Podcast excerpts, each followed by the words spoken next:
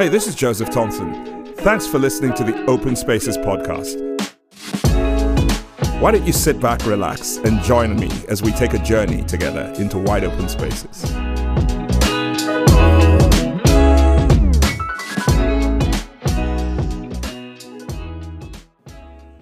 Well, welcome to Season 4 of the Open Spaces podcast. I'm so grateful that you have chosen to stick with us for 4 seasons, and if you're joining us for the first time, welcome. Hopefully you'll find something useful to help with your journey through life. And I just have been thinking a lot lately about something. I tend to do that from time to time, think that is. I've been thinking a lot about this whole concept of love, because we often use that word rather loosely and casually. I love ice cream, I love my dog, I love my wife, I love my shoes, I love rain, I love cool weather, I love the beach. I mean, we use that same word, and really when we use it, we don't actually think too much about its application and what we're actually saying. And in some ways, Hollywood has, whether intentionally or otherwise, convinced our world that the heart is the center of this overwhelming emotion that has come to be described as love. But what, more often than not, is actually a misguided and unchecked emotion masquerading as love. You see, the heart is so much more than a center for warm, fuzzy feelings that we describe as love. In fact, we're given fair warning in the book of Jeremiah concerning the heart. And the prophet says this: the human heart is the most deceitful of all things and desperately wicked. Who really knows how bad it is? The scriptures also boldly declare in the book of Proverbs and chapter 23 regarding the heart of the miser. And it says, do not eat the bread of a miser, nor desire his delicacies. For as he thinks in his heart, so is he. Eat and drink, he says to you, but his heart is not with you. So clearly, there's this concept, this understanding from the scriptures that the heart is beyond this center for warm, fuzzy feelings. The heart, actually, let me describe it this way. The Christian theologian Dietrich Bonhoeffer, who's famously known for his view on the Christian's role in a secular world, says this: the heart, in the biblical sense, is not the inner life, but the whole man in relation to God. But as a man lives just as much from outwards to inwards as from inwards to outwards, the view that his essential nature can be understood only from his intimate spiritual background is wholly erroneous. In other words, what Bonhoeffer is saying here is that what we express in our actions is actually a reflection of what's inside us. And what's inside of us is often reflected by what we do. Yeah, sort of a conundrum, isn't it? It's a chicken and egg, which came first? But more often than not, the story that we tell ourselves about ourselves often masks this reality of this consistent conflict and tension between what we do and what's going on inside of us. And the reality is, the scripture is replete with examples of men, godly men, presumably, who have reflected this same conflict and tension that we battle and struggle with in regard to the understanding of the heart. In fact, a potent example of this truth, of what I would call self-delusion, is clearly seen in the story of Peter told in the book of Mark. In verse 27, the Bible says, Jesus told them, verse 27 of Mark chapter 14, I beg your pardon. Jesus told them, you're all going to feel that your world is falling apart and that it's my fault. There's a scripture that says, I will strike the shepherd, the sheep will go helter-skelter. But after I am raised up, I will go ahead of you, leading the way to Galilee. Peter blurted out, even if everyone else is ashamed of you when things fall to pieces, I won't be. Jesus said, don't be so sure.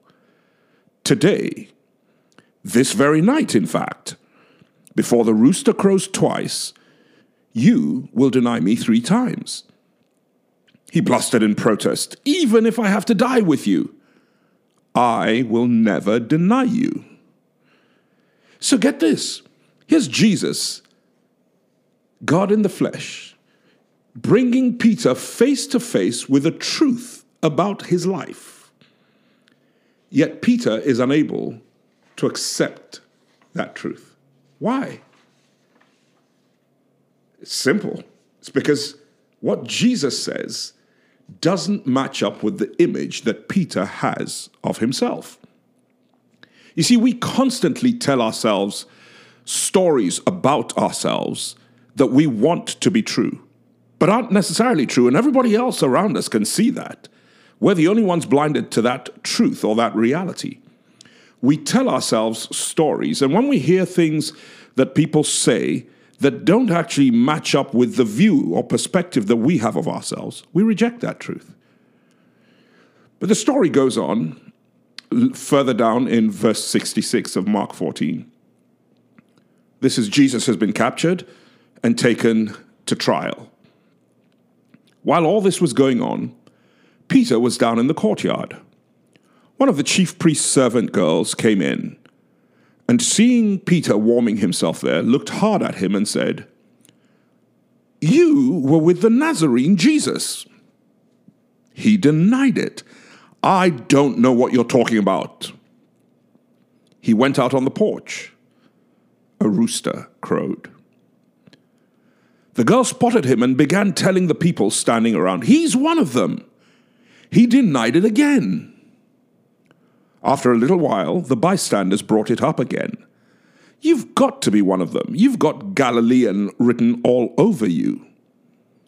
Now Peter got really nervous and swore, "I never laid eyes on this man you're talking about." Just then, the rooster crowed a second time. And Peter remembered how Jesus had said, "Before a rooster crows twice, you'll deny me 3 times. He collapsed in tears. You see, like us, it is only when he's brought to the place where he's able to reflect upon what he's already done that he's able to see and acknowledge the truth that he so vehemently denied, even when Jesus spoke it to him. It's so with us. Because we tell ourselves stories about ourselves that we want to be true, we often deny what is actually true.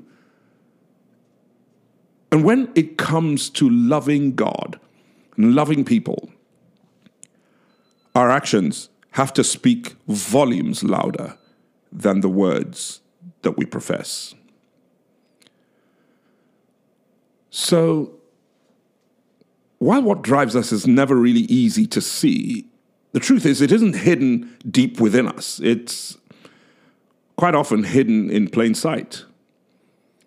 So you might ask, what drove Peter that was ultimately exposed? What was hidden in plain sight that was ultimately exposed by Jesus' statement? Well, the good thing is I won't leave you hanging regarding the answer to that. It's pretty straightforward. Peter was driven by the need for significance. You see, a cursory dive into Peter's story will expose the glaring need to be seen as the stalwart rock that Jesus had dubbed him as earlier when he was still assembling all his disciples. And Peter obviously felt this need to express the significance of that acknowledgement and live up to that even when things inside of him were in turmoil and conflict. And so when Jesus told him, "You are going to do this because of the conflict and turmoil going on inside of you to appear to be this stalwart," he says, "If all the other guys deny you, I won't. I'll in fact die." Well, we know how that worked out. In fact, the logic behind what drives us being hidden in plain sight is pretty well expressed in this story that I read recently about a man who crosses a border regularly with a wheelbarrow full of junk. The story sort of goes like this, that the border guards at some point were tipped off that the man was smuggling items across the border. So following the tip, each time the man passed the border checkpoint, they stopped him and searched him thoroughly, and they sifted through all the junk in the wheelbarrow. But somehow they were never able to find anything of interest that would raise alarm bells. But years later, after he'd stopped making these border crossings, one of the guards ran into him in a bar and confronted him, saying, "We know you were smuggling something all those years ago. Tell me, what was it?" The man, smiling, turns to him and says, "Why, I was smuggling wheelbarrows, of course." You get it? The truth of who we are is all too often hidden in plain sight. But while the evidence is right in front of us, it requires great skill and dedication to decode it. The wheelbarrows were what he was smuggling across the border, not the junk. But the focus and attention was so heavily placed and emphasized on the junk and on what his person on his body was carrying that they never knew that it was all about the wheelbarrow. And this is why, friends, we need spiritual disciplines, because it is these spiritual disciplines that help us decode what is right in front of us. Had Peter had the spiritual discipline to understand what Jesus was saying, rather than with bluster and gusto declare, "I will never deny you," he would have said, "Lord, I need you to pray for me so that I can stand strong." So here are some of the spiritual disciplines that we need. We need prayer, without a doubt. And prayer is not just petition, asking God for stuff. Prayer is aligning your heart with the heart of God so that in the seasons and moments of pain and difficulty, you can stand strong. We need reflection. In this context, reflection is reviewing decisions and choices we've made in the past and where they've led us. Because as we review the past, hopefully it helps us shape the future for better choices, because we learn from the mistakes of the past. So consistent reflection is important. We need study. We need study of the scriptures, because you shall know the truth, the Bible says, and the truth that you know will set you free. We need to journal. And here's what I mean when I say journal. As we walk through life and experience different things, as life throws its curveballs, we need to write down in those seasons what we were feeling, what we were experiencing, what we were thinking, because the human memory is so well designed to placate the brain so that the further removed we are from an event, no matter how traumatic or painful, the less we feel or remember the emotions and thoughts that we experienced in that moment. So when we journal in that moment and we revisit what we've written, we're able to actually re-enter into those feelings, or at least engage and understand the depth of emotion that we felt in the midst of that trauma. And finally, the other spiritual discipline that we need is wise counsel. We always need to surround ourselves with people who have lived through our season of life successfully so that they can invest in us what they've learned, for good or for bad, for better or for worse. So instead of looking within to find out what really drives a person, we must look very carefully at the surface itself, decoding what is given and paying heed to the subtle clues that make manifest a person's real desire, because our practices seldom fall short of our beliefs. In fact, I would venture to say they never fall short of our beliefs. Our practices are our beliefs, in spite of what we may say to the contrary. You see, because it is not the word of the captain, I've said this many times, that tells me where the ship is coming from. It is the wake of the ship. It is not the pilot's word that determines or convinces me the direction from which his plane is coming. It is the contrails of the plane. So, our practices are our beliefs, no matter what we say to the contrary. And Paul articulates this quite masterfully in the book of Romans. Here's how he says it. "So, my friends, this is something like what has taken place with you. When Christ died, he took that entire rule-dominated way of life down with him and left it in the tomb, leaving you free to marry a resurrection life and bear offspring of faith for God.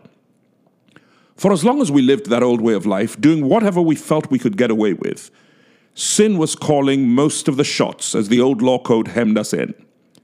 And this made us all the more rebellious. In the end, all we had to show for it was miscarriages and stillbirths. But now that we're no longer shackled to that domineering mate of sin, and out from under all those oppressive regulations and fine print, we're free to live a new life in the freedom of God. But I can hear you say, if the law code was as bad as all that, it's no better than sin itself. Well, that's certainly not true. The law code had a perfectly legitimate function. Without its clear guidelines for right and wrong, moral behavior would be mostly guesswork. Apart from the succinct surgical command, "You shall not covet," I could have dressed covetousness up to look like a virtue and ruined my life with it. This is such a beautiful recognition of truth. You see, it's all on the surface. It's acknowledging and recognizing that we tell ourselves stories about ourselves that we want to be true but aren't necessarily true. And the scriptures, prayer, reflection, all of these things serve to guide us. They help us understand this, as Paul calls it, the surgical command, whether it's you shall not covet, you shouldn't be prideful, you should love others, because we all have the skill of being able to dress up anything we want to look like a virtue. So here's how Paul goes on to say it. The very command that was supposed to guide me into life was cleverly used to trip me up, throwing me headlong. So sin was plenty alive, and I was stone dead. But the law code itself is God's good and common sense. Each command, sane and holy counsel. I can already hear your next question. Does that mean I can't even trust what is good? That is the law. Is good just as dangerous as evil? No, again. Sin simply did what sin is so famous for doing, using the good as a cover to tempt me to do what would finally destroy me. By hiding within God's good commandment, sin did far more mischief than it could ever have accomplished on its own. So guys, what's the takeaway or the action point from all of this? It's pretty simple. Find out who you really are. Acknowledge who you really are instead of pretending and letting the veneer that's on the outside, the shiny veneer, that makes you look so much different than you actually are because of the face that you're trying to present to the world. So you might ask, how do I do that? I would suggest a long look in the mirror of your life so that you can honestly evaluate what drives you. Is it a quest for significance like it was for Peter? Is it the need to be accepted? Or is it simply the need to have people believe that you are so much more than who they think you are? Whatever your motivation, remember that this world needs you. But it needs you to be who God created you to be and not some version of yourself created by culture, creed, and circumstance. So I sure hope that as you look in the mirror of your life and you declare, I love you with my whole heart, you have understood the sacrifice attendant to those words. Have a fantastic rest of your week, and I'll see you next week. Thanks for joining us on the Open Spaces podcast. If you enjoyed it, then please like it and share it with your friends. We'd really love to connect with you, and you can find us on Instagram and Facebook at the Open Spaces podcast.